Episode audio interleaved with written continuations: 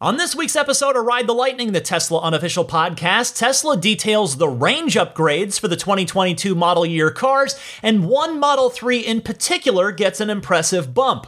Plus, Tesla buyers stand to get a substantial tax credit if the current US government's proposed plan passes. Tesla signs a massive battery deal with a major supplier, and more.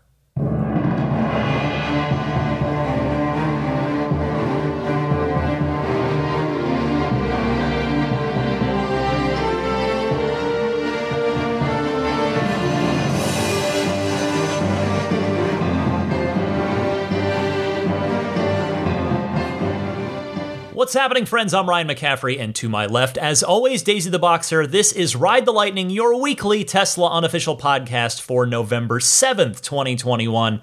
And it has been another fun week. It's a crazy busy week of Tesla news again. I am ready to roll. Uh, I actually, I probably seriously could have done two full shows this week. That's how much uh, action there's been in the world of Tesla news. I was on the East Coast briefly for a work trip. That was nice to get out and again continue to get back out in the world and go see another game developer. So that was cool. Uh, and it gave me it gave me time to work on the podcast on the plane a little bit, which always just controlled time, uh, just dedicated time where I'm I'm uh, confined and I've got nothing else to really do. So that worked out well. Hey, before I get started this week, I wanted to say thank you to Barry from Ireland and a bunch of other listeners. Barry was the first, so I just wanted to shout him out. But a lot of listeners calling in or writing in to correct me on the hotline call, the response I gave to Peter from Vancouver last week, who wanted to tilt down just one mirror in his new Model S when he shifts into reverse. It turns out all the cars can do this. And as Barry uh, succinctly put it, quote, when in reverse gear, Go to mirrors and adjust each mirror as desired. Now hit save on your driver profile. That should remember and reinstate the reverse mirror tilt. So thank you, Barry. Thank you to everybody. As always, in all sincerity, I am always appreciative to learn something new about these cars. So thanks to my audience for educating me on that one. All right, let's get rolling with yet another busy week. As I said, some notable changes coming for the 2022 model year Teslas. Not quite the extent of last year, where there was a an actual refresh, a, a bit of a design refresh on the Model 3s, where they got the slightly revised wheels for the, well, actually, yeah, all three 18, 19, and 20 inch wheels were all revised. In the case of the 20s, they were just straight up changed to the Uber turbines and the we went with the black trim for 2021 rather than the chrome trim and the center console was revised as well. Nothing quite that drastic but just as importantly the range. So we'll get to that in a second but the 2022 model years are going to be counted as anything built on or after November 1st so the month we're already in now these cars being made now will be considered 2022 model year Teslas and will feature the range changes that I'm about to tell you about. The biggest and most notable one, in my opinion, is the Standard Range Plus Model 3, which first will no longer be called that. Instead, it will simply now be known as the Model 3 rear wheel drive, which certainly simplifies things, as we know that Tesla likes to do, or even really more simply, just the Model 3, and then there's the Model 3 long range, or I guess technically long range dual motor, and then there's the Model 3 Performance. But the Model 3 rear wheel drive uh, is the new terminology here. Standard Range Plus. You know, if you think about it, it was a bit of a mouthful anyway, and that was kind of left over from when there was a standard range. There had to then be a standard range plus with the software lock and unlock and all that stuff, and you had to buy a standard range plus and then call to downgrade it to a regular standard range. That's all done with and over with now, just Model 3 rear wheel drive. And it is being bumped up to 272 miles of range in an LFP battery. LFP in now, no matter which country you buy it in. If you go with the 19 inch wheels on that, should you desire the look and or, you know, stance of the car on those 19s, it'll drop you down to 267, which is still more than last year. That is a, a last year on the 18s. Last year on the 18s was 263 miles, but remember too that that was on the nickel based battery pack. And that would also be the 272s an even bigger bump still over the 253 mile range LFP battery pack that Tesla snuck in a few of there at the end of Q3. I presume, I don't know for sure, but I presume that Tesla is using a slightly larger LFP battery pack in order to go from 253 LFP range to 272. Now, let me pause right here. I want to talk about this for a minute. First of all, I note that technically speaking, if I got my math right, this is only a 3.4% range increase over the 2021 model. But again, when you factor in that the new cars are LFP and can be charged safely to the full 272 miles of range each day versus say the the high end of what you could safely charge to in the 2021 and earlier Model 3 Standard Range Plus. So 90% of 263 was 236 miles. That would be the highest end of the safe to charge to daily limit. And when you compare 236 to 272, now you're talking about a pretty substantial difference. That is a real world daily range difference of 15%, or uh, to be to just put it in absolute terms, 36 miles, which is a lot. That is a good number of miles.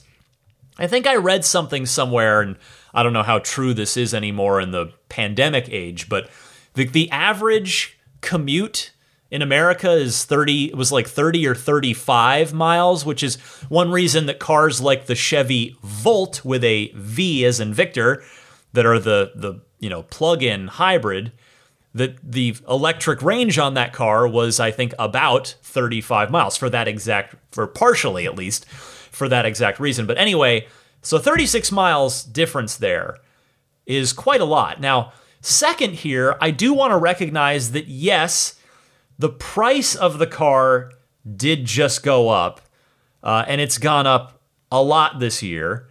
Uh, there's not quite as much reason to celebrate this range increase when you consider that the 263 mile nickel chemistry version of this car was $38,000 at this time last year and it's 45 yes 45 not the 44 it was last week. Hang on to that thought for just a minute. $45,000 now. So that's a big difference. You're talking like 17 18% price difference there uh, one other thing too, I, I, have to be honest and say that uh, there's there's a, an easy change that I'd like to see Tesla make. They're doing something now that I am not keen on, that I'm not a fan of. They now default you to the 19 inch wheels on the Model 3 Design Studio. You get defaulted to the long range dual motor, which it's always done that. That's fine, okay. That's uh, you know the kind of middle car, not the standard, not the performance. It's the that's fine. But instead of the 18 inch Aero wheels that get you the most range being the thing that was shown first by default on the design studio page, they are defaulting to the 19s that have less range. It's uh, in the 2022 model, 334 miles of range on with the 19s versus 358 miles of range with the 18s, which is uh, just up a tad from 353 with the 18s on the 2021 model. And the thing is really here that when you get the 19s, the car costs $1,500 more.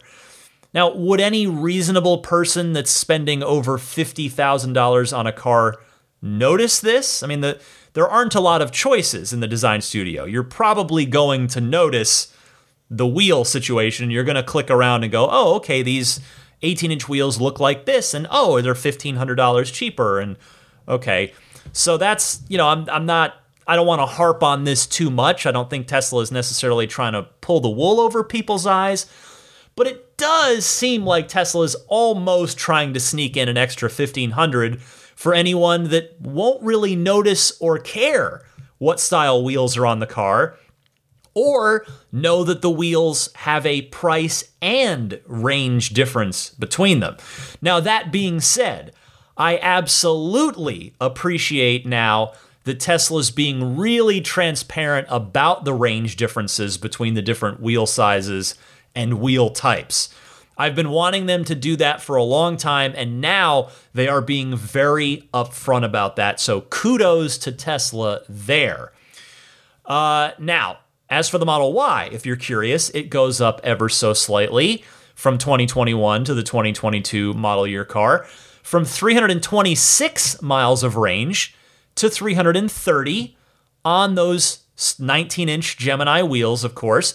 If you want to step up to the 20 inch induction wheels, which I see a lot of around here. I mean, there are a million Model Ys in the San Francisco Bay Area. So I do get a, I, I see a bunch of them every day. And seems like a lot of people do choose the 20s. The range there, 318 miles if you go with the induction wheels. If you have a seven seat Model Y, or I should say, if you order one for 2022, there is a very tiny penalty, which, okay, makes sense. You've got more weight in the car with these two extra seats, with or without the extra passengers there. And that penalty, four miles of range. Yes, four. So 326 miles of range for the seven seater with the 19s, 314 for the seven seater on the 20s. And just a friendly reminder while I'm on the subject here, if you weren't aware of this or you're a new listener or whatever the case may be, you cannot order the Performance Model Y in a seven seat configuration. Now, personally, I would choose the 20s on the Model Y. Uh, I really do. I like the look of them a lot. I like that they're dark. I think they they set off the the Model Y body nicely, both the style and the darker color of them particularly just compared to the Geminis, those 19 inch silver Gemini wheels. But again, wheel there's it's a subjective thing. Wheel design is is subjective. The wheel range, the effect of the size and design of the wheel on on your range, that's objective, but subjectively I like the 20s better myself. So 318 miles for those uh, 20 inch wheels on a long range Model Y pretty good. 318 is is is a nice range there. Now there really aren't any changes on the S and the X because well, they're already both brand new with new battery packs, new 18650 cell chemistries. And as you know, Tesla has barely started deliveries on either of those two cars, particularly the Model X. Although I will point out there is one change the Model S long range is now simply the Model S. So you've got the Model S and the Model S Plaid. Now you might be tempted to read into that and think, oh, well, that must mean a longer range Model S is coming, which will reclaim the long range moniker. Personally, I don't think so. Again, just because they just refreshed this car I can't imagine there's going to be another variant just thrown in a few months after they just refreshed the whole thing, but I would be happy to be wrong about that. Now, unfortunately, as I alluded to a few minutes ago, there is a bit of bad news tagged on to all of this otherwise good news about these range increases. And that is, as you have guessed by now, we have yet another price increase. This time it is $1,000 across the Model 3s and Model Ys. The Model 3 rear wheel drive, the artist formerly known as the Standard Range Plus, is now, as I said, $45,000. The Model 3 long range up to 51,000 and the Model 3 Performance at $59,000. Meanwhile, the Model Y long range is now $58,000, while the Model Y Performance is 63K. So just a $5,000 gap between the long range Y and the Performance Y versus an $8,000 gap, interestingly enough, between the long range 3 and the Performance 3. It's kind of similar with as I've been talking about with the S long range, well, the formerly long range, the S versus the S Plaid. The uh, the price delta between those two is much larger than the price delta between the base the the you know regular Model X and the Model X Plaid. There's a not as much of a gap there. So that's that's just kind of interesting. That's but with the SUVs, there's a bigger gap with the sedans than with the the SUVs there.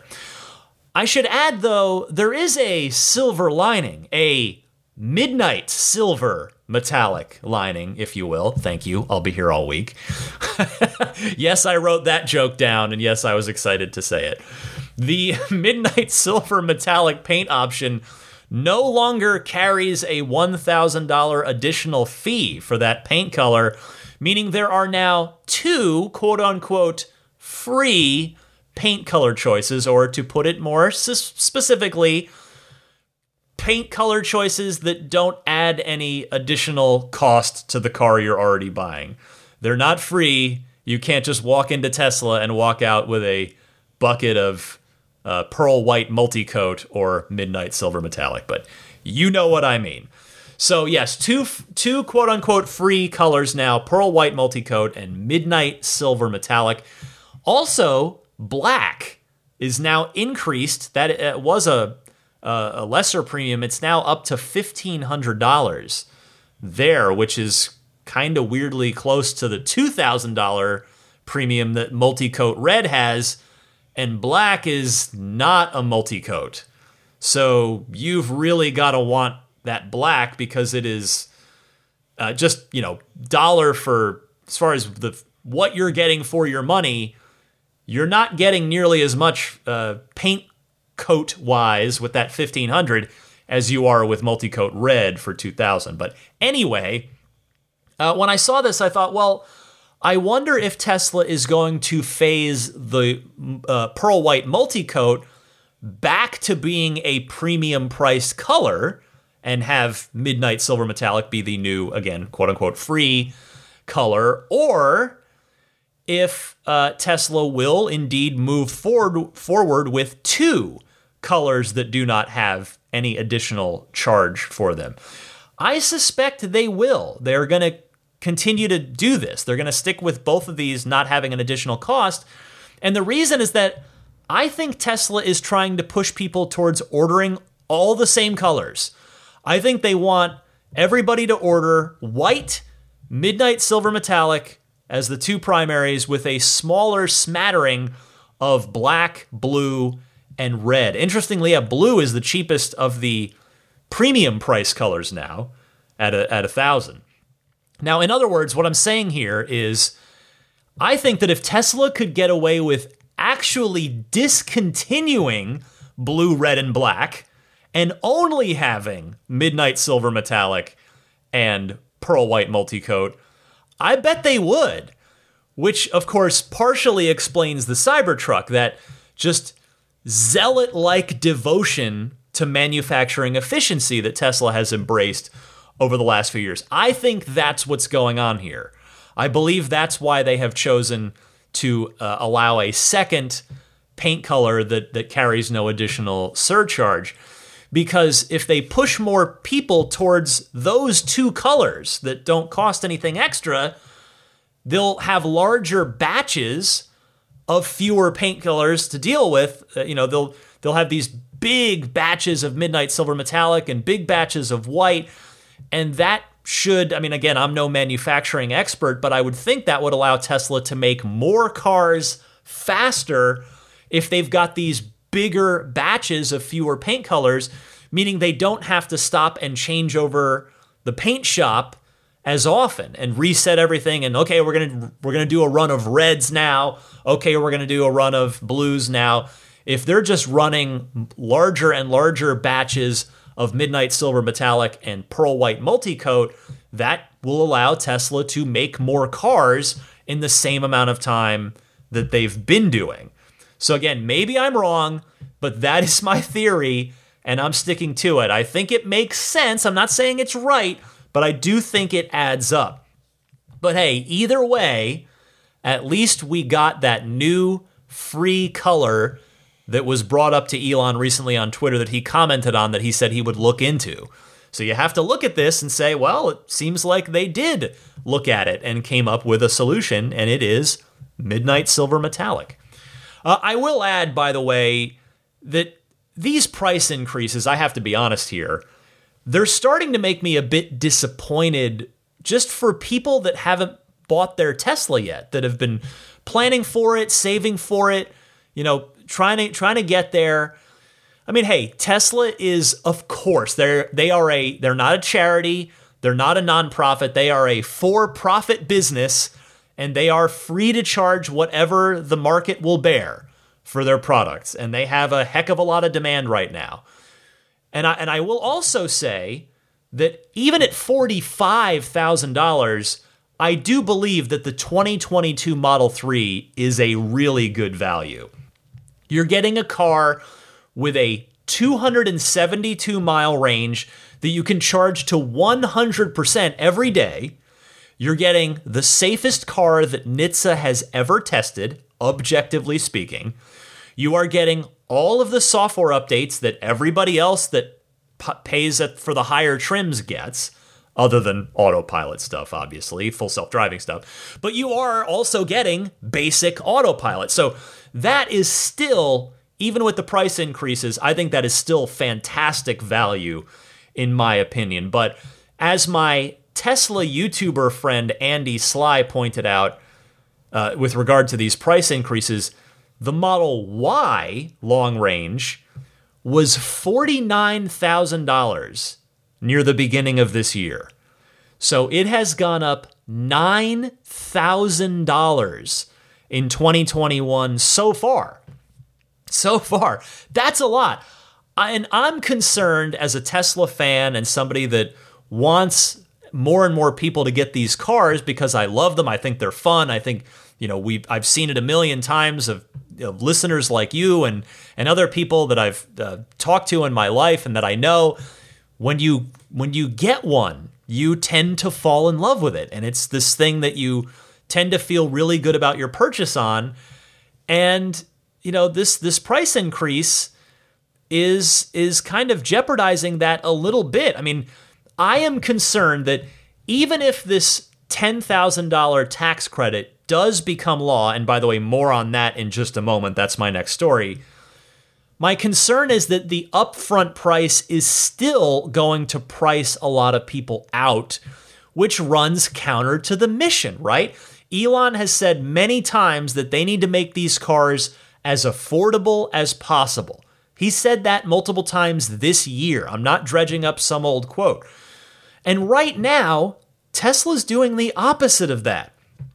Again, I understand the business challenges at a high level. Again, I you know I'm I'm just a, a, a, doofus doing a Tesla podcast. I don't claim to know the financial ins and outs of Tesla, but from what they have communicated at a high level, I get it. You've got rising materials costs. You've got the chip shortage.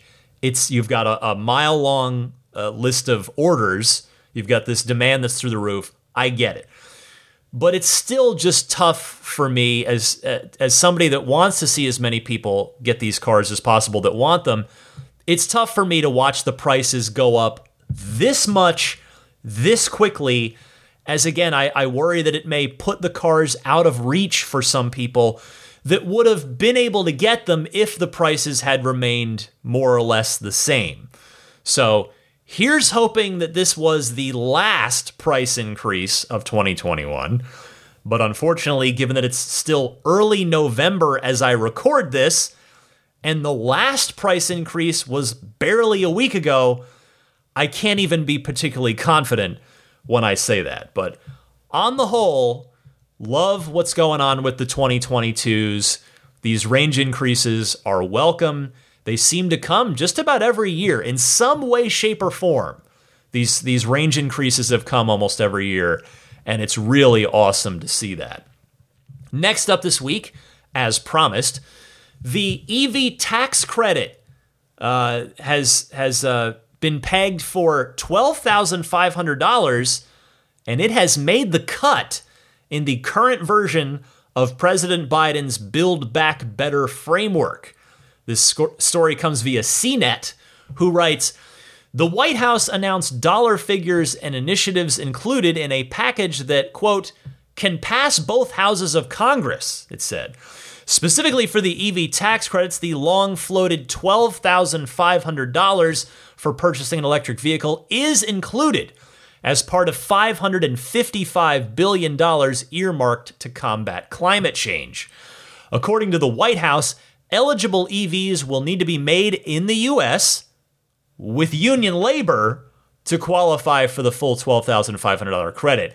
Uh, existing requirements for this boost from the current $7,500, let's try that again, $7,500. Boy, it's like my brain broke right there. The current $7,500 credit for qualifying EVs breaks down in a few ways. The base credit is still $7,500, but an additional $2,500 comes into play if an automaker builds the EV in America the government would greenlight the remaining uh, $2,500 if the car in question comes from a factory with a union workforce.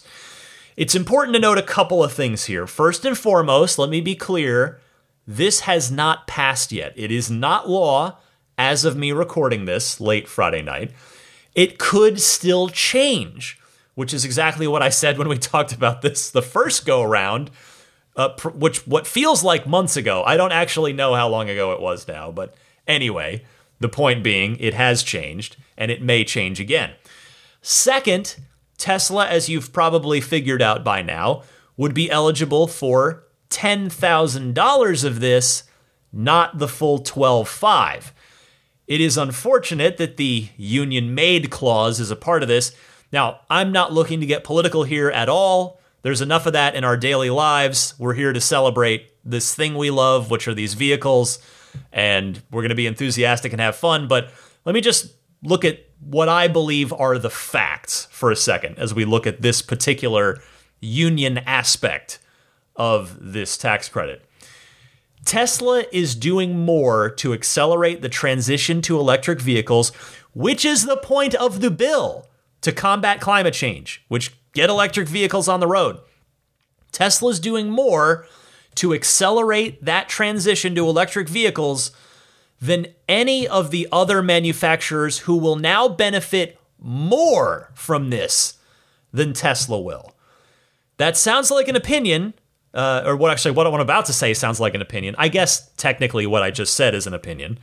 And sure, if you disagree, that's fine. But uh, what is not an opinion is that Tesla's EV sales numbers, which of course is 100% of Tesla sales, but not 100% of other automakers, but Tesla's EV sales, their numbers dwarf anyone else's. That is a fact.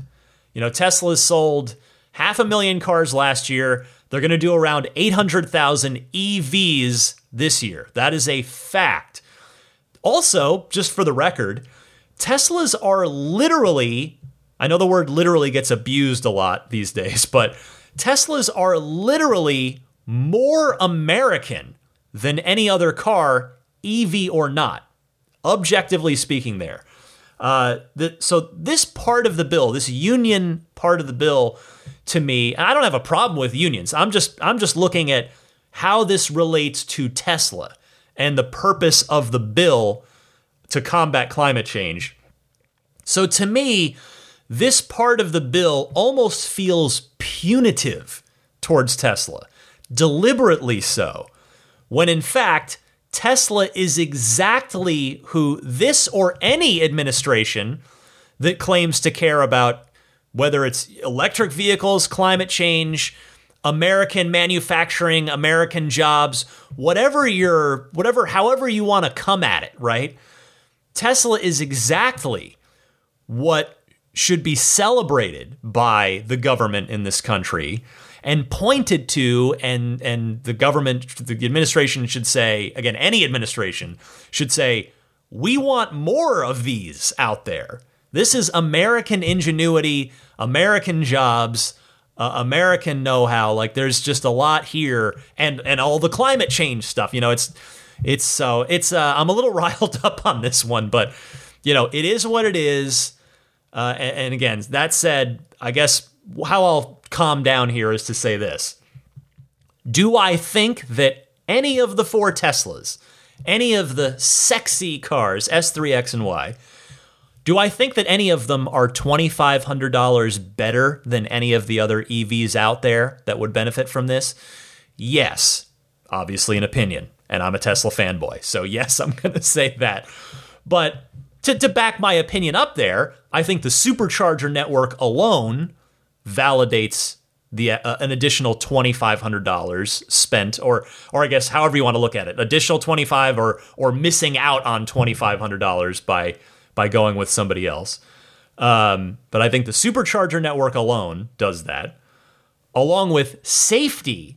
Again, I'm not saying other EVs are unsafe, but Teslas are objectively the safest cars in their classes that our National Traffic Highway Safety Administration has ever tested. So there's the, there's the safety side of it, there's the supercharging side of it, and the range is better on a Tesla than pretty much, if not every, other comparable electric vehicle. And also, I'll say, do I think that that $2,500 difference will keep anyone from getting a Tesla instead of one of the other qualifying cars from another company? No, not really. That's not a, I mean, I'm not saying $2,500 isn't a lot of money. It is, but on a car purchase, you know, I think for a Tesla and for those other advantages that I just listed off, that might not be a deal breaker for a lot of people. But even if it is, here's the thing that's okay. I might not have said this a few years ago. I've been doing this podcast for six years now. But today, I can sit here and say, going with the competition means that you can still get a really good EV. The Mustang Mach E is, by most accounts, a really good car. The same goes with the uh, the Volkswagen ID4. Seems to be a really good car. And the more of those cars that those other automakers sell, the more it's going to encourage them to build more. So that's how I'm coming at this. Now, I don't want to overlook the bottom line here and get mired down in negativity. I hope it didn't come across that way. The bottom line is that this tax credit, if it passes and becomes law, is fantastic news for buyers.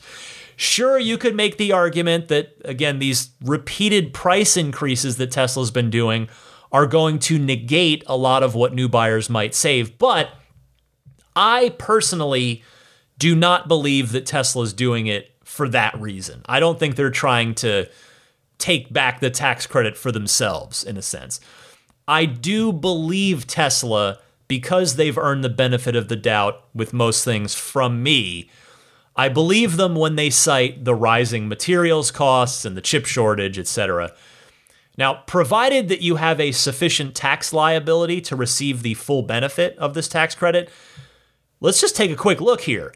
This could take a 272 mile range Model 3 down to 35 $1,000 for you when it's all said and done. That is awesome. That is so great.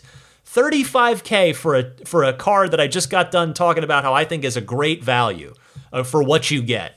That is awesome. And the Model Y, which as we know is Tesla's best-selling vehicle, would net out at $47,000 for a 330 mile range car. So I hope this passes, and I hope a lot of you are able to take advantage of it. And by the way, as I finish up this topic, let's look ahead a few years for just a moment at the $25,000 car. And let's just say, again, let's let's just call it the Model 2 for the moment. Just we know it's not actually going to be called that, but for the moment, you know what that means when I say that. The the Model 2. Let's say the Model 2 ends up being a $30,000 car when it comes out in 2024 or 2025 due to whether that's due to inflation, materials, price increases, etc. Let's say 30 grand. In that scenario, this tax credit, should it pass, would still bring a Tesla down to $20,000. Th- just one more time 20 grand for a brand new Tesla, which would make it s- just affordable to what I would probably imagine. I don't have the statistics, but what I would probably imagine is a majority, an actual majority of new car buyers. And that car, by the way, I'm purely speculating now, but I think by 2024, 2025, whenever this thing comes out, and the fact that Elon has consistently said 300 miles is kind of the sweet spot that they want to get all the cars to, I don't think I ha- or I say I'll have I have no doubt that the base Model 2 will have a range of at least 250 miles, at least by 2024, 2025 for 20 grand after these all these tax credits are said and done. And by the way, 20 grand with all the benefits of an electric vehicle, like much lower fuel costs and drastically reduced maintenance costs. So the line for those cars, for the Model 2s, whatever they're ultimately going to be called, the line for those cars, I'm not joking now. I, th- I think that line is going to be a couple million people long. The Cybertruck line is allegedly over a million people long. The and and a, a, a good chunk of the reason for that is because there is a forty thousand dollar standard range version, single motor version that's offered. Is that version ultimately going to come out? Is it going to cost 40K? That's a whole nother deal. We'll find out next year. But, you know, you're talking over a million reservations for the Cybertruck. A Model 2 for 20 grand, if indeed this tax credit comes to be, you're that's that that line is going to be very long and that that car is going to be it's the tipping point. That's it. That car will will be the the nail in the coffin for the internal combustion engine. There will be no other arguments f- against the electric vehicle. Once that if the Model 2 can deliver as the Model 3 did for what it was trying to do and the Model S did for what it was trying to do. So, very exciting here if indeed this tax credit passes as currently laid out. All right, I've been talking for quite a while, but guess what? There's a lot more. There, I told you I could have done two shows this week. I guess as it stands, it's just going to be one longer show. We might not even get to the Ride the Lightning hotline calls this week. We'll see. We'll just see how it goes. Let me keep going here. Uh, next up this week, Tesla has booked 45 gigawatt hours of LFP batteries, of course, the lithium iron phosphate.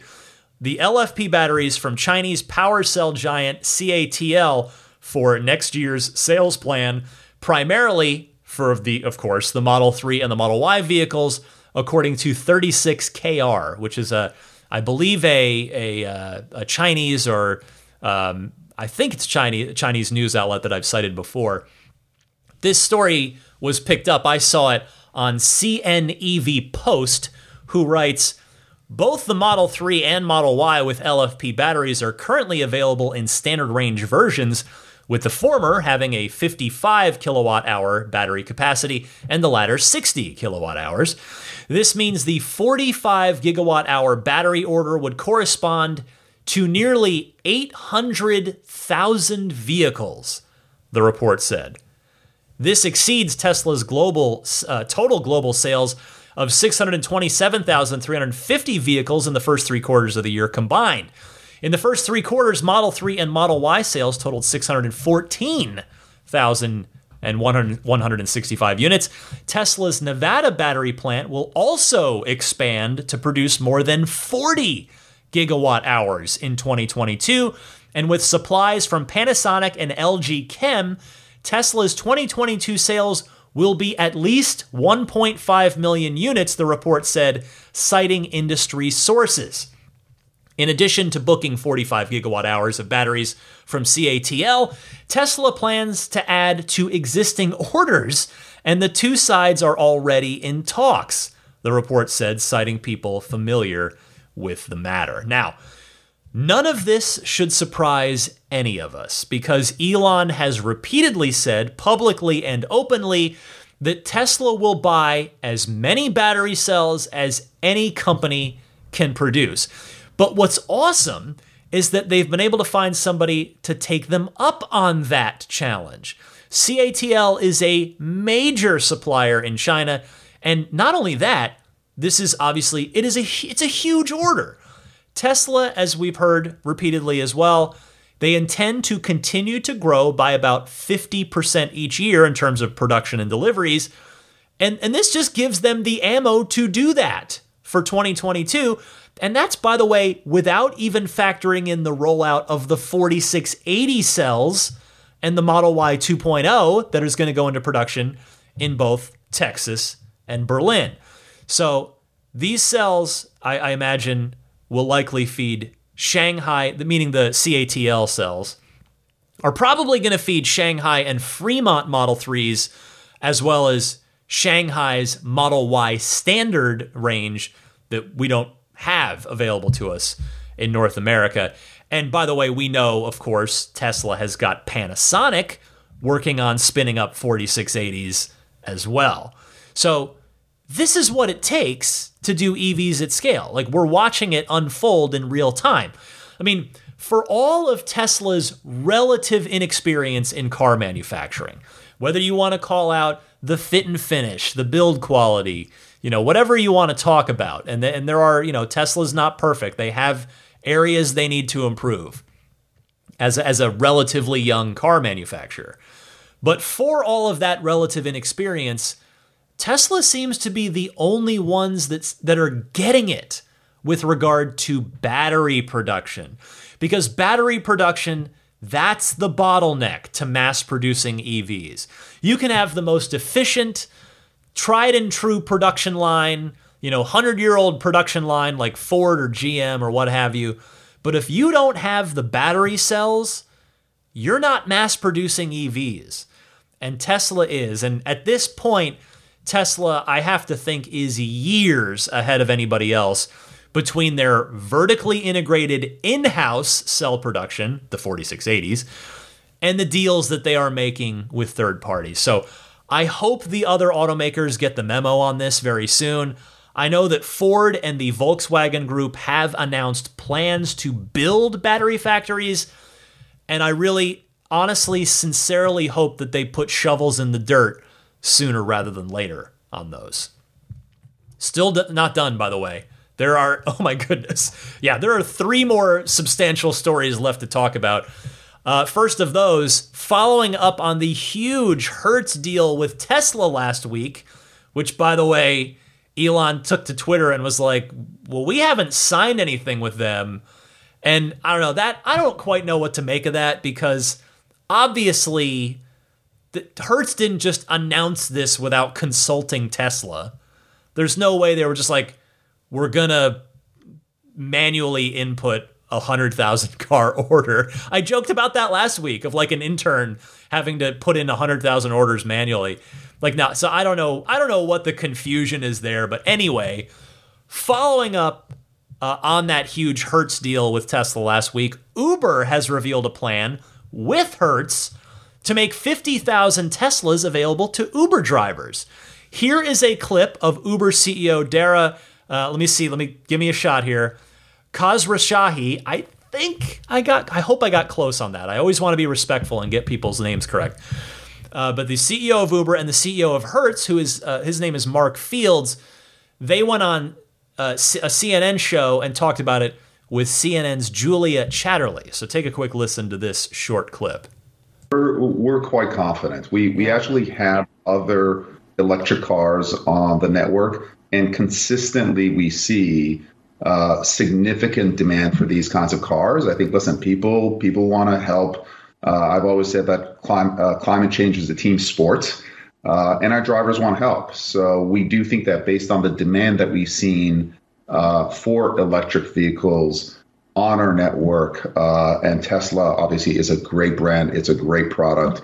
I think if we put uh, make Teslas available, there'll be plenty of takers.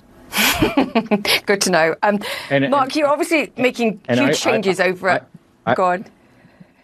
you can testify I would just to add that. that you know part of our yeah. agreement part of our agreement is uh, that if this program is uh, is successful, and we believe it, we believe it will, that over the next three years, Uh, this could grow to up to 150,000 Teslas that can be uh, provided by Hertz to Uber as well. So, so far, I've only seen 100,000 announced as the deal with Tesla. Are you saying that you're going to go back to Tesla and say, hey, we'll take more Teslas depending on what demand looks like? Absolutely. This uh, this uh, commitment of if the Uber uh, program and when it's successful for up to 150,000 vehicles, clearly that will be reflected in our future orders from Tesla, just as we'll you know order from uh, other OEMs that are going to be providing electric vehicles to the marketplace. So here's a little bit of extra context on that quote you just heard on CNN, courtesy of Auto Week, who writes The companies, meaning Uber and Hertz, have partnered on vehicle availability before, but the new plans concern a vehicle order Tesla is expected to deliver through the end of 2022, supplying the rental company with Model 3 sedans. Quote, Today it goes electric. Hertz will make up to 50,000 fully electric Teslas available for drivers to rent by 2023, exclusively for drivers using the Uber network in the US.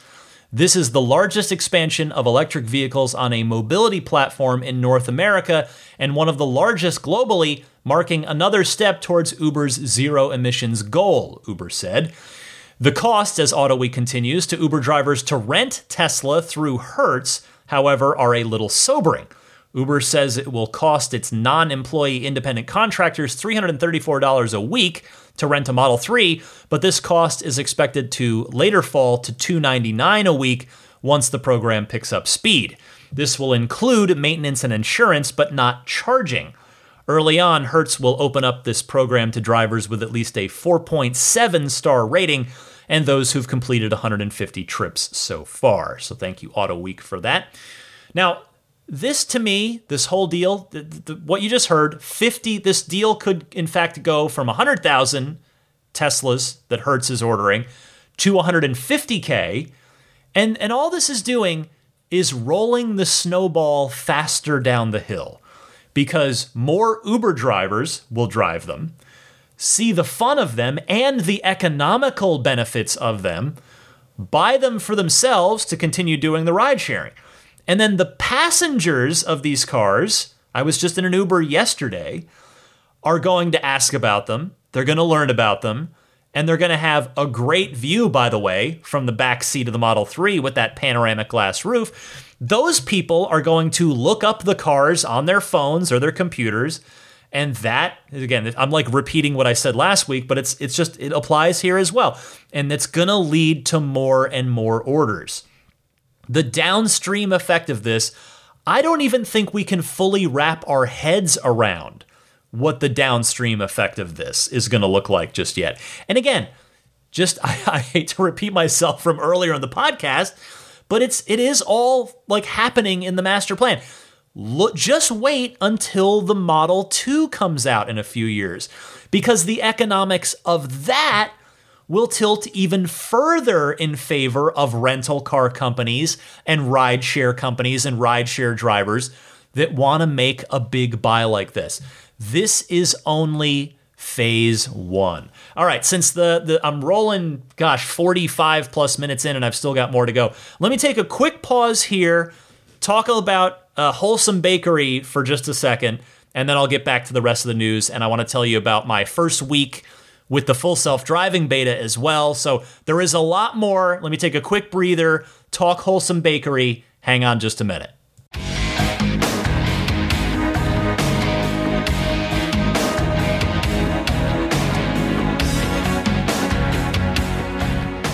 Before I continue with the rest of the podcast, I want to not only let you know about the plant based desserts and treats at wholesomebakery.com, but to say thank you to all of you for showing them some love. You guys have moved the needle enough that Wholesome Bakery has kindly agreed to continue their sponsorship of Ride the Lightning for another month. My hope here is that everybody wins. I win, I get another sponsorship. Wholesome Bakery gets more well deserved business, and you guys win by getting turned on to some delicious vegan, gluten free, soy free, refined sugar free delights that you get to enjoy. I hope that a lot of you were able to take advantage of the 10% off promotion that ran last week, but If not, it's all good because Wholesome Bakery's prices are very reasonable. I know I've been a customer of theirs for, gosh, was it maybe five, at least five years now. Anyway, they ship nationwide, so it's very easy. It's all good. Whether you're like me and prefer their cookie sandwiches, they got the flavors chocolate chip, caramel, peanut butter chocolate with sea salt, or maybe you want to try the lovely paleo friendly fudge brownies, marzipan truffles, or something else on their big menu. I hope that you will take a look and place an order. Maybe for yourself, maybe as a gift, maybe both hey, Thanksgiving and the holidays are coming up. You got to bring something to the Thanksgiving dinner, right? You might as well order something from Wholesome Bakery. Let them take care of it. You'll look like a hero. Uh, I've said this before, but hey, seriously, I promise you, you will love these treats. Support a small women owned business and this podcast and your taste buds at the same time. Get your order in at wholesomebakery.com. That's W H O L E S O M E B A K E R Y dot com. All right, let's get back to it. Two more stories. First of those, as Elon has previously promised, Tesla has begun a pilot program in the Netherlands in which they have opened the supercharger network to other non Tesla cars. The Tesla blog itself had a little write up on this, and they write, Today, we are launching our non Tesla supercharger pilot at 10 supercharger locations in the Netherlands. Access to an extensive, convenient, and reliable fast charging network is critical for large scale EV adoption. That's why, since opening our first superchargers in 2012, we have been committed to the rapid expansion of the network. Today, we have more than 25,000 superchargers worldwide. With this pilot, 10 stations are now accessible to Dutch non Tesla EV drivers via the Tesla app. Tesla drivers can continue to use these stations as they always have, and we will be closely monitoring each site for congestion and listening to customers about their experiences. It's always been our ambition to open the supercharger network to non Tesla EVs, and by doing so, encourage more drivers to go electric. This move directly supports our mission to accelerate the world's transition to sustainable energy. More customers using the supercharger network enables faster expansion. Our goal is to learn and iterate quickly while continuing to aggressively expand the network so we can eventually welcome both Tesla and non Tesla drivers at every supercharger worldwide. One more interesting tidbit from that page which was under the frequently asked questions section. How much does charging cost for non Tesla vehicles? And the answer pricing for non Tesla drivers reflects additional costs incurred to support charging a broad range of vehicles and adjustments to our sites to accommodate these vehicles.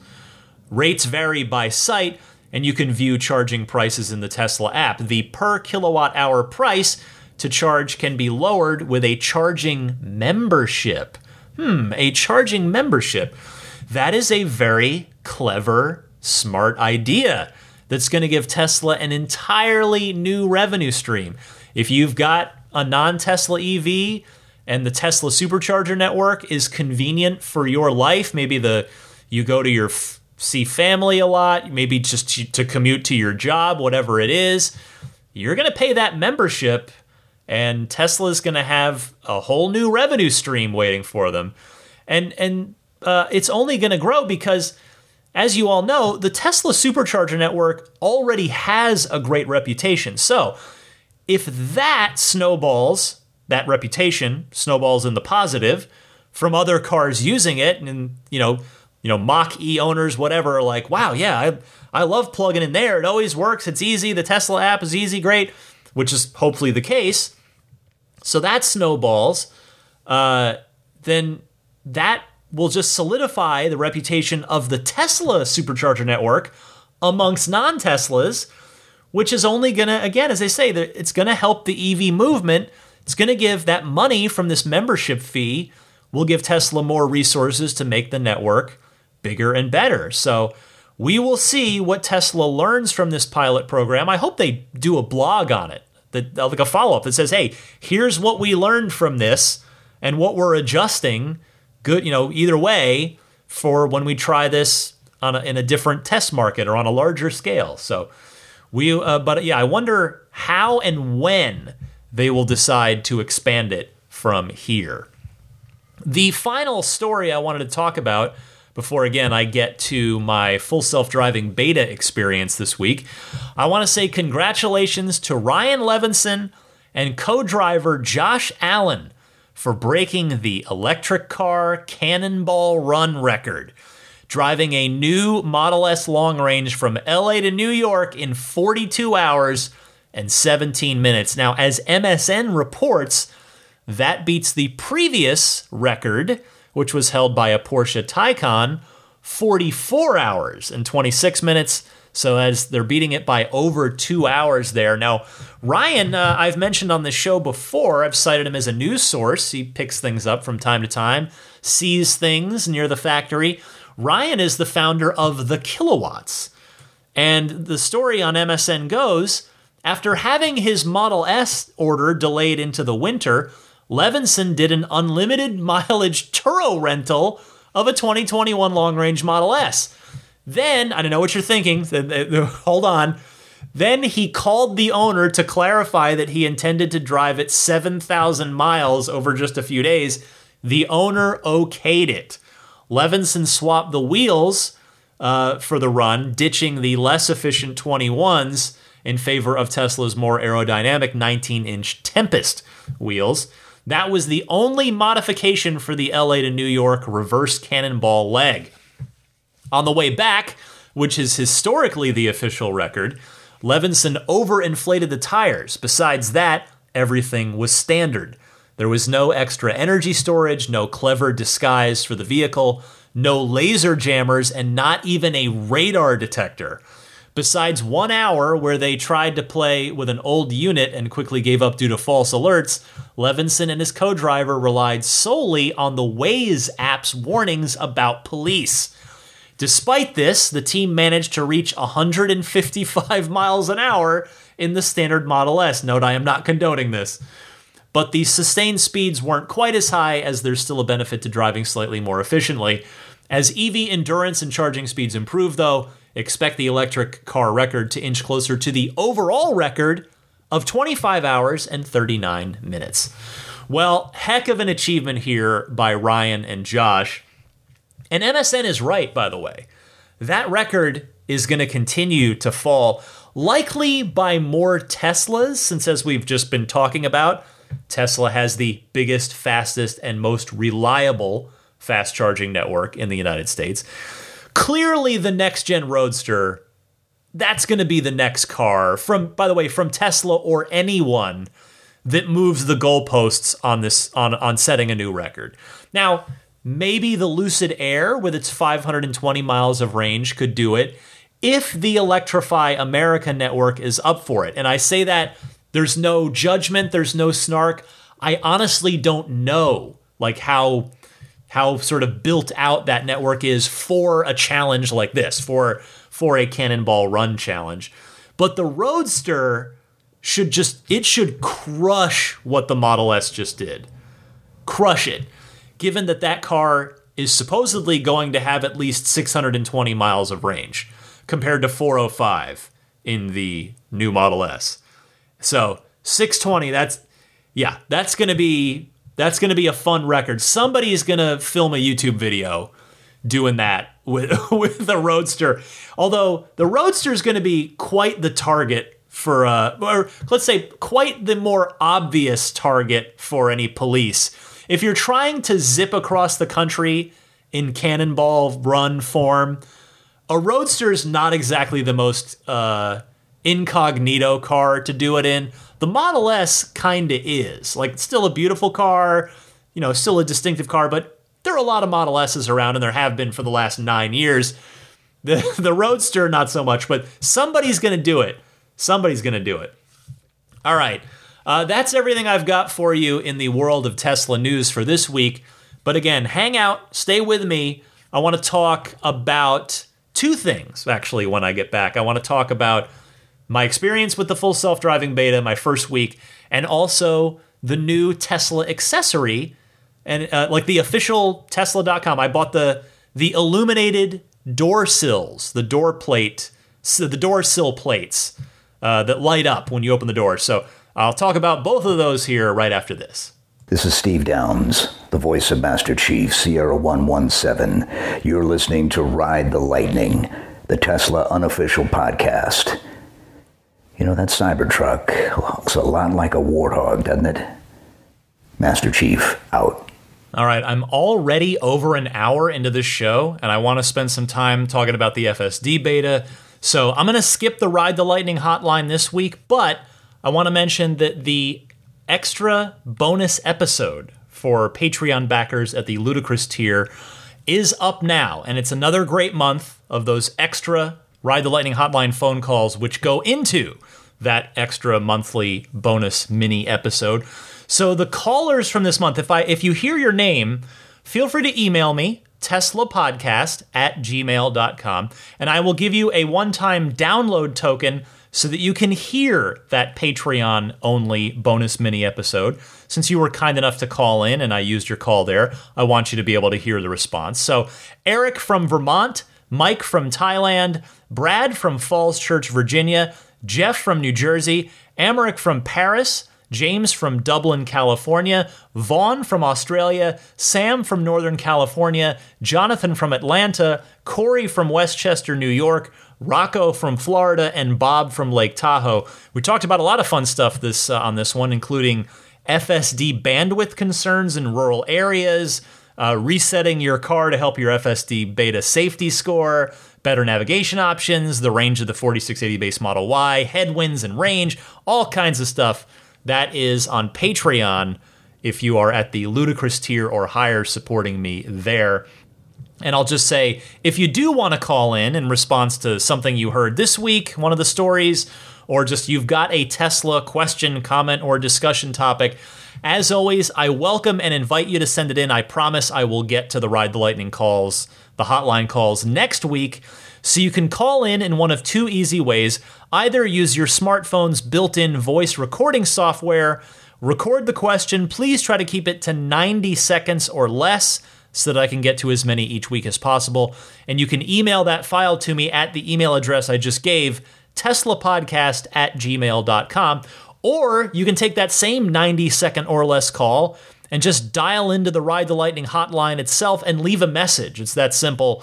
That toll free number is 1 888 989 8752. Again, that's 1 888 989 TSLA. And with that, let me tell you about my experience with the FSD beta version 10.3.1. So I got it, uh, as I told you last week, Friday afternoon, had to do the show, had to finish my day. I decided to take it out that night after the show. So after I, after I recorded, it was very late at night. It was probably 11 o'clock or later at night, which the benefit there is there's really nobody on the road. Now, uh, I wanted to take it, I wanted it to drive on city streets and not highways, the freeways, because it uses the regular production stack for for that and not the full self-driving stack. So there was no benefit to doing that. So I wanted to just keep it on the surface streets. So I had it go basically one neighborhood over in San Francisco. And you know, it, it, actually did pretty well getting out of my neighborhood. I mean, you know, in, in, in, a typical San Francisco neighborhood, including mine, the streets are tight. There are cars parked all up and down the street on either side. So it's not easy. It's not easy. Uh, some of the streets are two way, but because of the cars parked on the side, there's really only enough room for one car to come down at a time. So late at night, that wasn't a problem. So I'm having it like leave my neighborhood to go to the neighborhood adjacent to me. And it did a good job. It made a, you know, made a left, made a right. And it's like, okay, well this why this is uh, this is interesting and and uh, until it gets the first little hiccup was and again, I recognize it's beta software, but and that's the big takeaway which I'll talk more about, but it's uh, it starts to go down a road where the left lane is the it's it's two lanes, but the, the left lane's the actual regular lane for cars. The right lane is a bus and taxi lane only. Well, because it was going to be making a right turn like half a mile up, it just didn't either know or care about the uh, the bus and taxi lane, and it was just rolling down that right lane.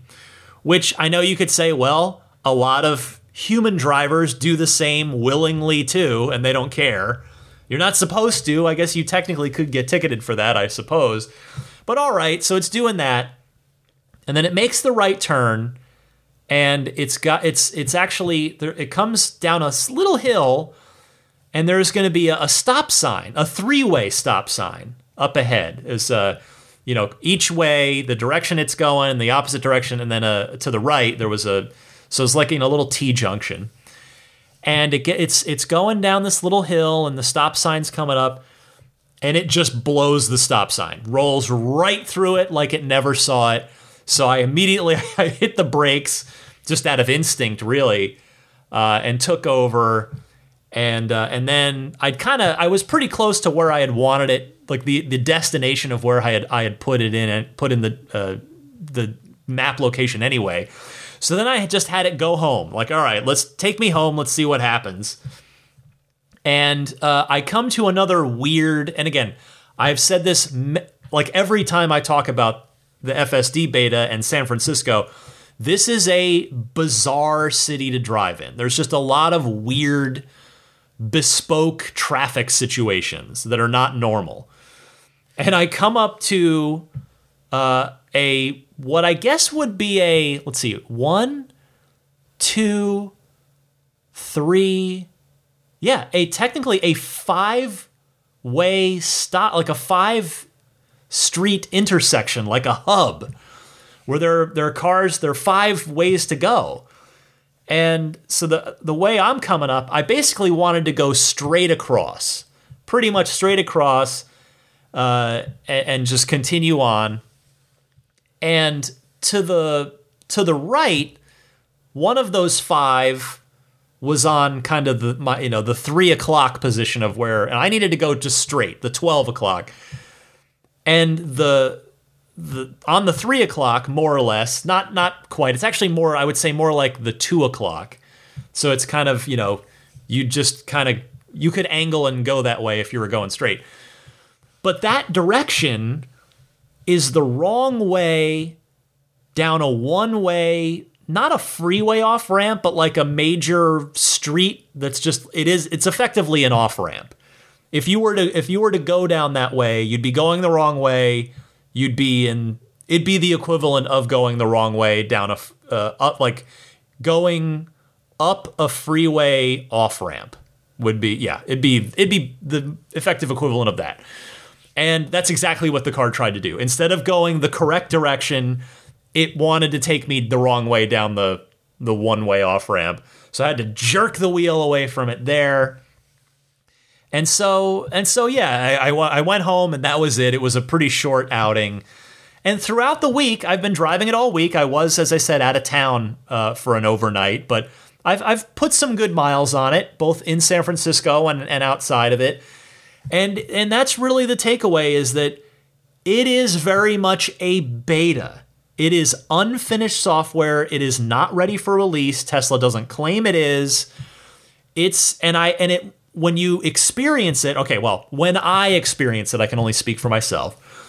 When I experience it, it becomes quickly apparent why Tesla implemented the safety score and the, those, you know, the hoops that you have to jump through before they'll download the software to your car. Because this is not something that to be taken lightly in its current condition and I'm not and it's not something that's fun, really. I, I, I know that sounds really harsh, but it's not. It's it's because you've just got to be on it, like really locked in, because it as as it warns you in the in the notes. It says it it couldn't do. It may do unexpected things. Be ready, and they're not kidding about that.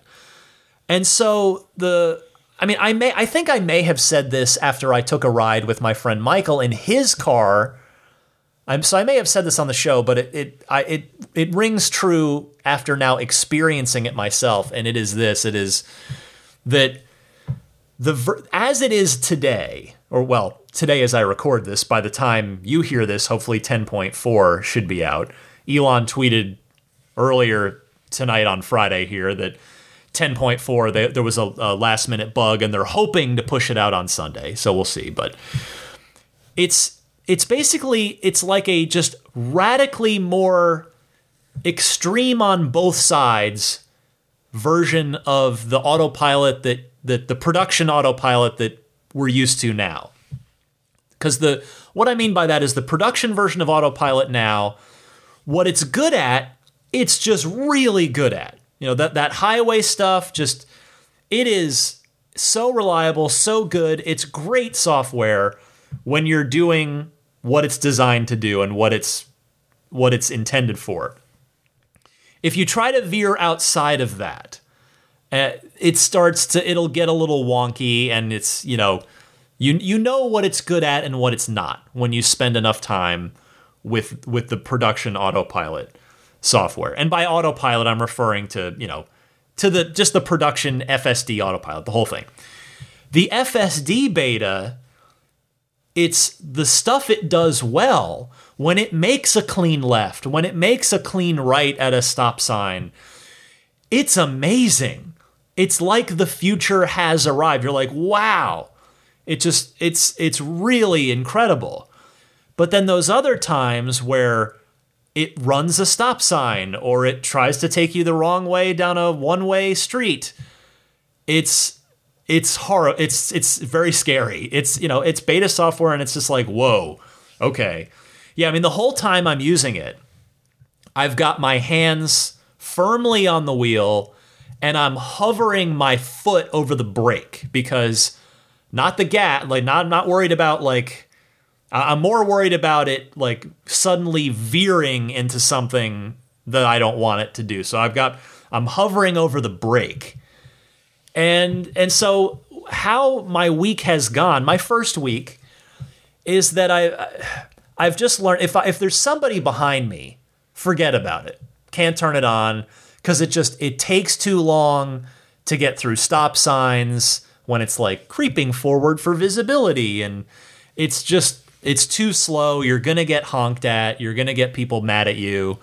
So I'm not uh, I'm really I'm being pretty selective about it in the sense that I'm not doing full drives with it anymore. I'm not even attempting that. I'm just kind of running it in short bursts when when it when there's not a lot of people around, nobody behind me, when I can just kind of like test it in one like quick experiment. Like, oh, okay, there's a on this off ramp, it there's a it curves to the right and then makes and then there's a stop sign and I'm going left and like let's see how it does that.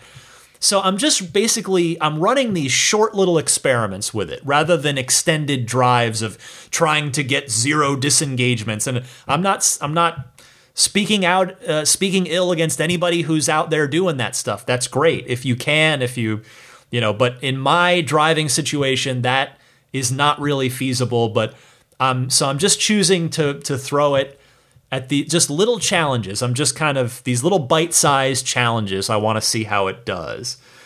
And sometimes it does amazing and it's really cool and it's like, wow, this is the future is now. And other times it's it's a little scary and there's a little you get a new icon added to the top row of your screen. It's a little video camera icon. When you tap that, it's sort of like a dash cam where it'll, it'll actually take a video clip of all the cameras and upload it to Tesla. So I've been using that anytime it screws up. So I'm, you know, I'm, I'm trying to help train the neural network. Like I'm not just trying to, you know, be a complete drain on the I'm not just trying to I'm trying to give a little something back for what I'm getting uh, out of this early access. I'm trying to do my small part with it. But yeah, it's just just be prepared for that is all. Like it's not that it should really be a surprise if you've watched the videos, if you've been listening to me. Uh, it's you know it's it's not a perfect thing by any stretch. It's not ready for prime time. And again, I don't say that in a negative way. It's a beta. Like uh, my friend Michael put it very well, I think, and I, I guess I'm going to paraphrase him here. I don't know if this is exactly how he put it, but it, in essence, he said you know, Tesla's kind of in a tough place with this where they it's it's not ready for wide for for a big public release, but they can't get it ready for a big public release without more people using it and getting that fleet data and sending in those snapshot clips and those, you know. So it makes it really makes the whole FSD safety score thing make sense. It makes a ton of sense. That's how you can get willing people in who are not going to be reckless with the software. And then you can and then that's how Tesla can have a larger fleet to help try and make this thing better w- within the real world by by going out and using it in the real world. So bear all that in mind as uh, as the 98s are admitted, the 98s and up are admitted with ba- with uh, the 10.4 version that's supposed to go out by the time you hear this. So there you go. I'm going to keep, you know, keep dabbling with it, keep trying it when I can and I'm looking forward to seeing how it evolves. Like that's actually going to be really interesting. That that's going to be the fun part is watching it improve in a noticeable way. You know, th- are there's that small handful of people that have had it for almost a year, right? They've been in it since beta. I guess what was that was technically beta 8 and then I think nobody in the public got beta 9. I don't quite remember the timeline, but you get what I'm saying. There have been people that have had it for months and have and have really been able to watch it get better, get noticeably better. So now I've come in at 10.3 and I'll be I'm excited to watch it improve. I'm, you know, we'll see what 10.4 brings, and then 10.5, and eventually 11, and, and as it keeps going. So that part is going to be fun. Uh, the other thing I wanted to quickly tell you about is the aforementioned Model 3 illuminated door sill plates. They're also available for the Model Y. I don't know, you know, these things, the model, the new S and X should have illuminated door sill plates in them from the factory. That should be a thing you just get on the higher the higher end cars. Let me actually I don't remember if the if the S has them or not. I guess that would be an exterior item. Let me just see if uh, if it's got if the SRX has them available. I'm not sure. I don't believe so. Oh nope, they are. Good. Good, good, good. They're there. Although, oh, they're only for the for the pre-refresh cars, the 2012s to the 2020s. So if you've got a legacy Model S, but they and I don't think the new S and X have them by default. I, anyway, uh, so they are available for all four Teslas except maybe for the brand new S and X. And I immediately made the decision that I'm just going to spend a little money and have a professional install these because uh, a little a little something about me that you may not know. I am there are things that I'm skilled in like I'm a good words guy. I'm a decent writer. I'm a I'm a good communicator. But with just like handy tasks, like things, doing things with my hands, like household tasks, I'm terrible. Like I, I rec- fully recognize it. It's not for a lack of effort, but I'm just bad at that stuff. When I would try to work on my DeLorean, when I had that, the, I would either not be able to do it, or I guess in most cases it would be I would do it, but it would take it would take me way longer than it would take someone with even the most remote of skill in in the process. Um, so I knew that replacing the door sill plates was not a job that was going to be worth like it was just going to lead to me either ruining the brand new expensive door sill plates or it would just take forever. So I thought, all right, I'll just take him to Jeff at Immaculate Reflections and I'll pay for his professional time. That was the correct move. I took him down there. Uh, I, you know, it took me a while to get an appointment because he is he's very busy. So uh, I had to sit on him for like a month before I could get into the shop. Anyway, I did that last weekend, and he did an amazing job. Sure enough, if you do attempt it yourself, there is a ton of residue from the tape when you take off the old one. So, by the way, and you will almost essentially you will almost probably destroy your old one taking because it's they're just these really thin strips of like little metal plates.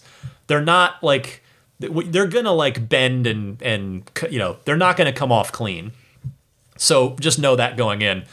But uh, yeah, it's there was a ton of tape, automotive tape left behind on the paint, right on the door sill.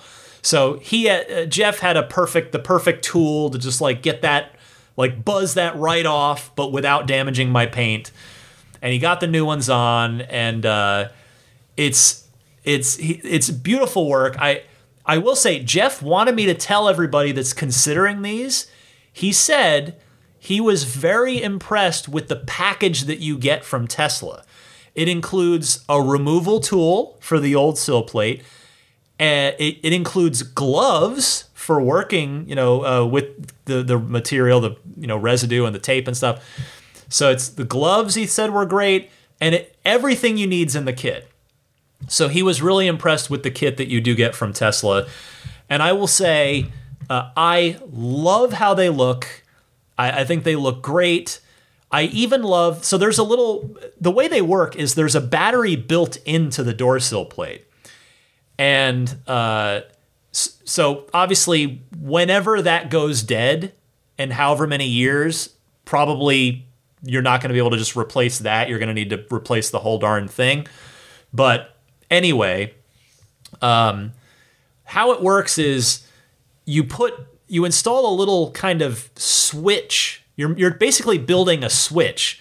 So when the door opens and the the the uh, switch is released, the light comes on, and the it's the little switch. It's just this little plastic tab thing that goes on the bottom of your door.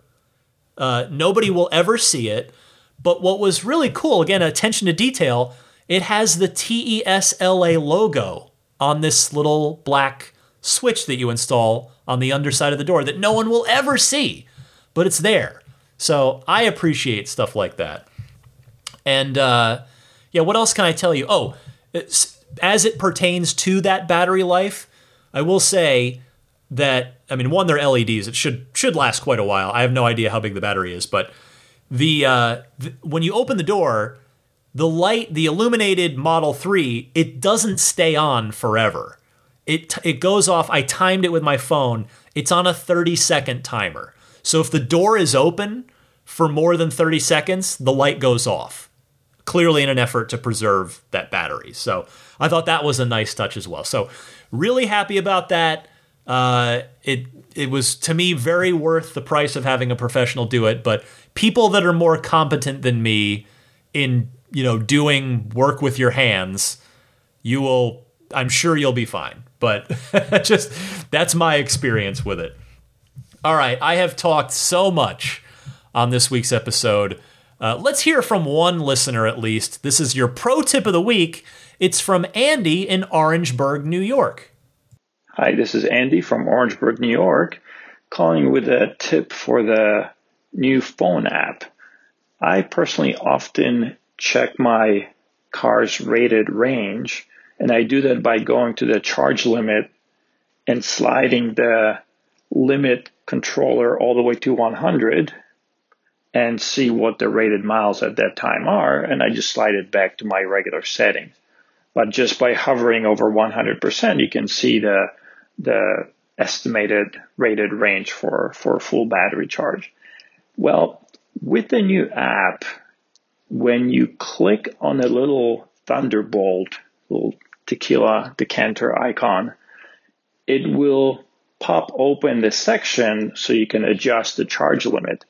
The curious thing is, if your car is not plugged in and it's just sitting somewhere in a parking lot, doing so will also open the charge port. Uh, I didn't realize that at first. Um, a workaround for that is if you're just trying to adjust the limit, is to actually click on the icon of a battery in the upper left corner. This will bring up the charge limit portion or the pane, but it will not open the charge port. Hope that helps. Thanks a lot, Ryan. Great show. Andy, that is another new one to me, so thank you very much for calling in with that. And again, if anybody else out there has a pro tip of the week they'd like to share with me and the rest of the Ride the Lightning audience, you can call in the same way that you send in the Ride the Lightning hotline calls, which I gave you the instructions for a little while ago. Okie doke, before I roll out of here, let me do some plugs, some friends of the podcast. I will start with SnapPlate. Get your snap plate for any of the four Teslas at everyamp.com slash RTL. It is the front license plate bracket that I highly recommend rather than the one Tesla gives you, which uses automotive adhesive tape to stick to your paint. Ugh, no. Use the snap plate. It snaps on and off in seconds, but snaps on and off securely. It's paint safe, grill safe, radiator safe, autopilot safe, nice, clean, minimalist design, and you can take it off pretty easily if you are washing your car, if you are uh, going to be at a car show, maybe like a Cars and Coffee, and then put it back on if you're going to be parked at a parking meter. You want to avoid the you know the the meter fine there. Or, you know they like to come around and, and ding people that don't have front plates on. So I'm a snap plate fan. If you got if you're in a, a state here in the United States that requires that front license plate, get yourself a, uh, get yourself a snap plate at everyamp.com slash RTL. Meanwhile, AbstractOcean.com, purveyors of so many fine Tesla accessories, including the fourth generation brand new tempered glass screen protectors. I've been telling you about those each week. They are better than ever, just new and improved. Great stuff there, easy install. They ship with the installation frame to make sure you get it on there nice and straight. Uh, lifetime guarantee on that as well. They also have just so many great lighting kits for your cars, whether it's brighter LED lights on the interior, different color LED lighting kits for the interior. Just so much stuff going on at abstractocean.com. Give them a look, see what they've got. When you find everything you like, pile it all into your cart because there is a one time coupon code for first time order placers. If you use the coupon code RTL Podcast, that's 15% off of your first order with that code. RTL Podcast, all one word on that. I mentioned Immaculate Reflections, irdetailing.com. Take a look at the website, see what they, you know, see what Jeff's got for you over there. The, the big three are the paint protection film, or PPF, as we like to abbreviate it. There's ceramic coating in lieu of waxing a car twice a year. And there's also uh, paint correction to correct flaws in the paint itself. So, whatever you want to do, Immaculate Reflections will work with you, work with your budget, and get the car looking better than new. Trust me, if you get a chance to see my car, you will see the talents of Immaculate Reflections on four wheels. I'm very proudly a customer of Jeff and Immaculate Reflections. If you do book in, but which again, you can get in, get in touch via the website, irdetailing.com. Mention that you are a Ride the Lightning listener, and there's a nice little discount waiting for you. Meanwhile, puretesla.com slash RTL is your home of A, it's a one stop shop for your dash cam and Sentry mode needs. They sell a micro SD based kit that comes fully formatted and ready to go, plug and play straight into your car, no problem. It'll work out of the package, free shipping anywhere in the US.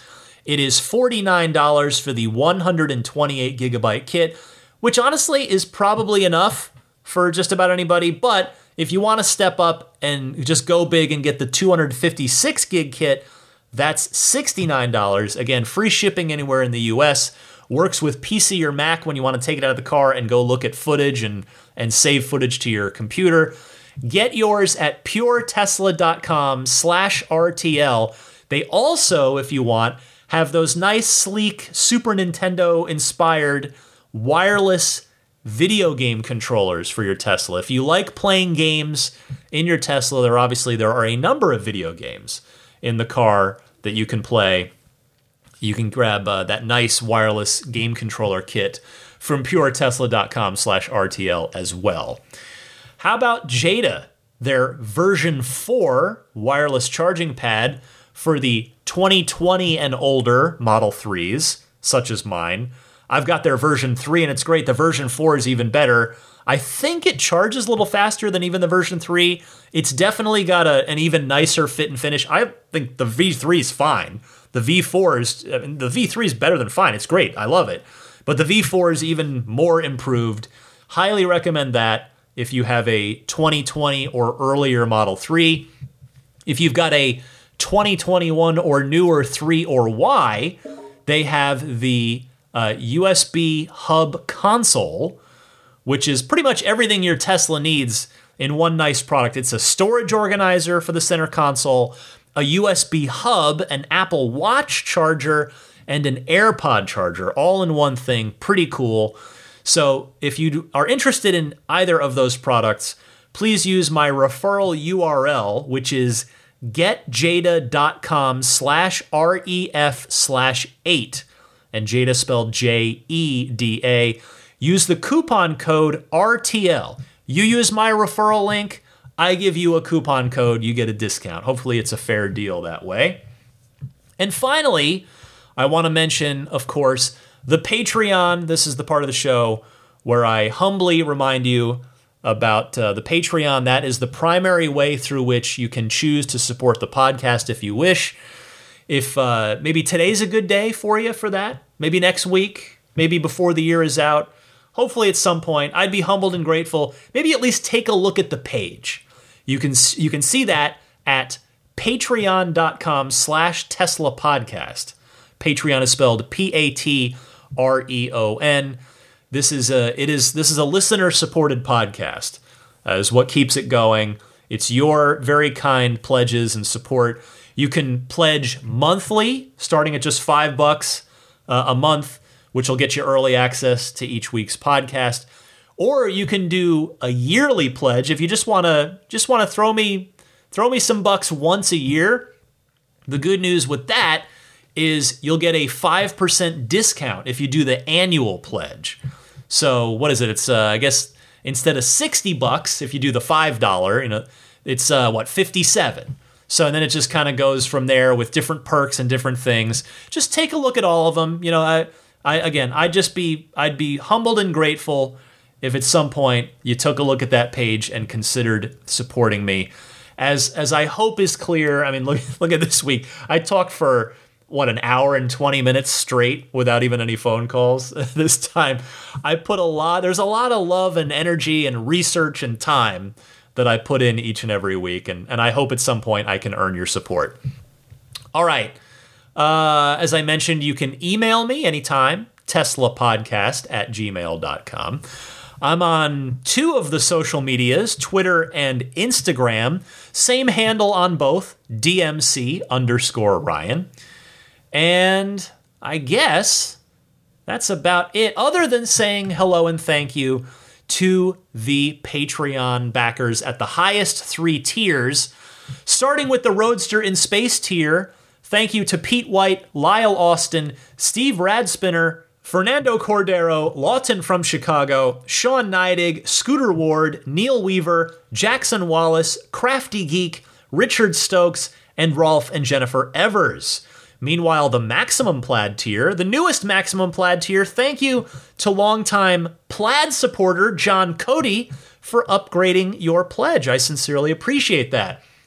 And then the rest of the Maximum Plaid crew Jonathan Wales, Cameron Clark, Daniel Grummer, Seth Capello, Nick and Tony, Tesla Hitchhiker 42, John Schmidt, Stan Roth, Howard Anthony Smith, Charles Galpin, Ryan from Las Vegas, Darren Nickel, Kaz Barnes, Ulrich Lassa, Brett Libano, Patrick Wisneski, Gil Cabrera, Hay Watley, Eric Brown, Mark Eversole, Todd Badger, Joe Edgel, Kevin Yank, the Tesla Owners Club of San Joaquin Valley, Michael Williams, Will Stedman, Mait Suaru, Derek Nesselrote, Justin Perez, Jeremy Harris, Chris Beach, Tom Mills, Alex Brem, Zachary Howard, Tyler Smith, Corey O'Donnell, Matthew Graham Dronberger, Scott Gillis, Aaron Huxley, and a different Aaron who just listed a first name.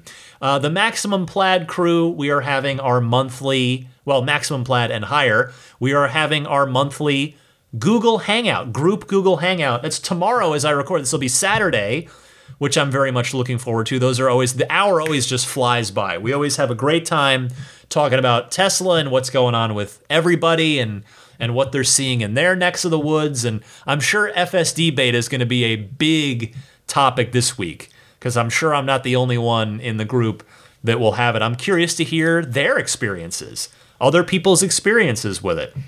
So, looking forward to that tomorrow. And then a big thank you as well to the Plaid level supporters. They are George Cassiopo, David Brander, Logan Willis, Jason Chalukas, Tim Hyde, Peter Chalet, Eric Randolph, David Nondahl, Joel Sapp, Dory and Steve Guberman, Jeremy, Tesla owners of Taiwan, Ron Lee, Charlie Gillespie, David Perella, Sunil Joseph, Dennis Peak, Jeff Angwin, Chase Cabanillas, the Lydia family, Aaron Altschul, Jared Brown, Jerome Strack, Jamie Dalton, Noel and Lucy Murphy, the Tesla Owners Club of the East Bay here in the greater San Francisco Bay Area, Paul Casarino, Ryan Natchett, Mike and Barbara from Louisville, David J. Howes, Travis Krenzel, Matt Nixon, the Tesla Owners Club of Wisconsin, Jonathan Zalesny, Rick Dean, and not Elon Musk. Thank you all so much for your generous and ongoing support via my Patreon. That will do it. I am ready to pass out. I am exhausted today after uh, I got home late last night from my flight, had a full day of work today. Uh, you know, three hour time change. It was a quick swing to the East Coast and back, and I'm not used to it anymore. It's been a while since I've uh, done those those uh, quick, long, you know, long distance business trips like that. But I can't complain. This was a really fun episode of the podcast to do. There was so much great stuff to talk about. I hope you enjoyed this week's episode. I mean, I hope you enjoy everyone. But as I've said before, it's, you know, it it is math that they they can't all be good. When I'm doing these every week like clockwork, some weeks will be better than others. I felt good about this week. I thought, you know, a lot of great topics, a lot of interesting, you know, thoughts to chew on and things going on in the world of Tesla. I hope you enjoyed the show this week. And with that, I say to you, happy electric motoring from both myself and my four legged canine companion, Daisy the Boxer. This was Ride the Lightning episode 327. I will see you back here next week.